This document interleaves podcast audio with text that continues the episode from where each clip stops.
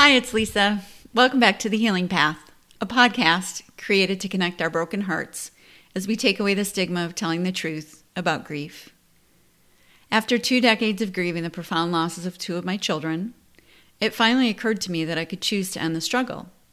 All the work over the years of trying to shield myself and those around me from my raw, unbridled pain hadn't gotten me anywhere but here. Right here, smack in the middle of relentless struggle. Despite the years I spent yearning and reading and grieving and journaling and meditating and therapy and prayer um, and, and coaching, just trying to achieve some state of quote unquote feeling better, um, that never happened. And finally, I learned that feeling better was actually never a worthy goal. Looking back, I just wish someone had told me, or at least that I could have heard, that it wasn't actually and never has been my job to feel better, but rather to create a life around the craters that are left in my heart that won't move or be filled again. Meaning, the holes will always be there. Creating a life around them is the goal, not to feel better. So I created the healing path to share our experiences and our compassion on our journeys to shift our energy from covering up our scars and instead wearing them as the medals of honor that they in fact are.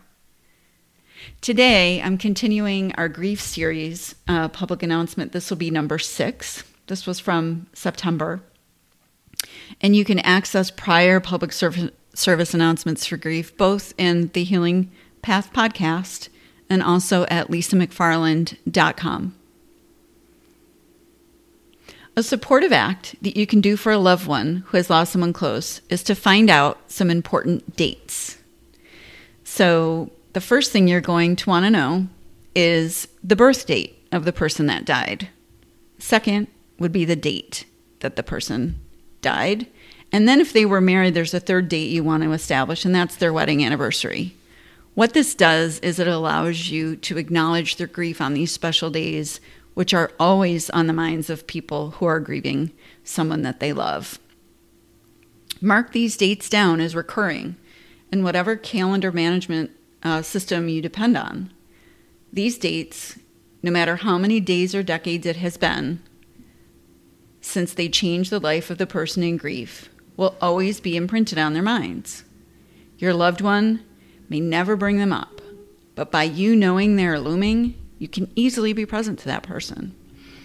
A couple ways to do this are to send a card, a text, flowers, or to ask in a chat, do you have anything any special plans this week? Or I think this is the week of your mom's birthday. Or do you do anything special to mark the anniversary of your wife's passing? It was just about a year ago at this time, right? When you reach out, make it short and sweet. If your loved one wants to connect more on this issue, they'll let you know. But if they don't, respect that privacy too. One of the biggest challenges I've experienced on my own grief path to healing is the isolation that comes from feeling alone, like no one understands.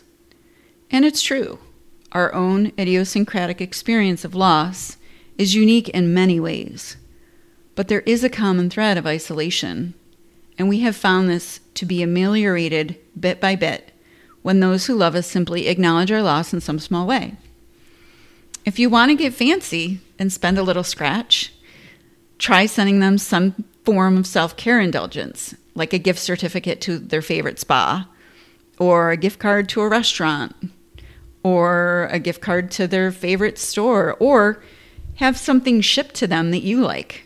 Maybe a candle that you've enjoyed, a soft blanket, or a meditation book, anything that you've enjoyed, sending it to them and just letting them know you're thinking about them is effective. Ultimately, we can't fix the broken hearts in those we love, but we can help cradle them by showing up, not just when someone dies, but in the weeks, months, and years that continue to pass as your relationship with that person hopefully grows and remains intact. As we have said before, the grief never goes away. Thank you for listening to this episode of The Healing Path. Please visit lisamcfarland.com for more on this and other posts. And coming soon, please join our digital support community at scarstomedals.com. We look forward to having you there as well. Stay present, stay grateful, and stay healing. And thanks for listening.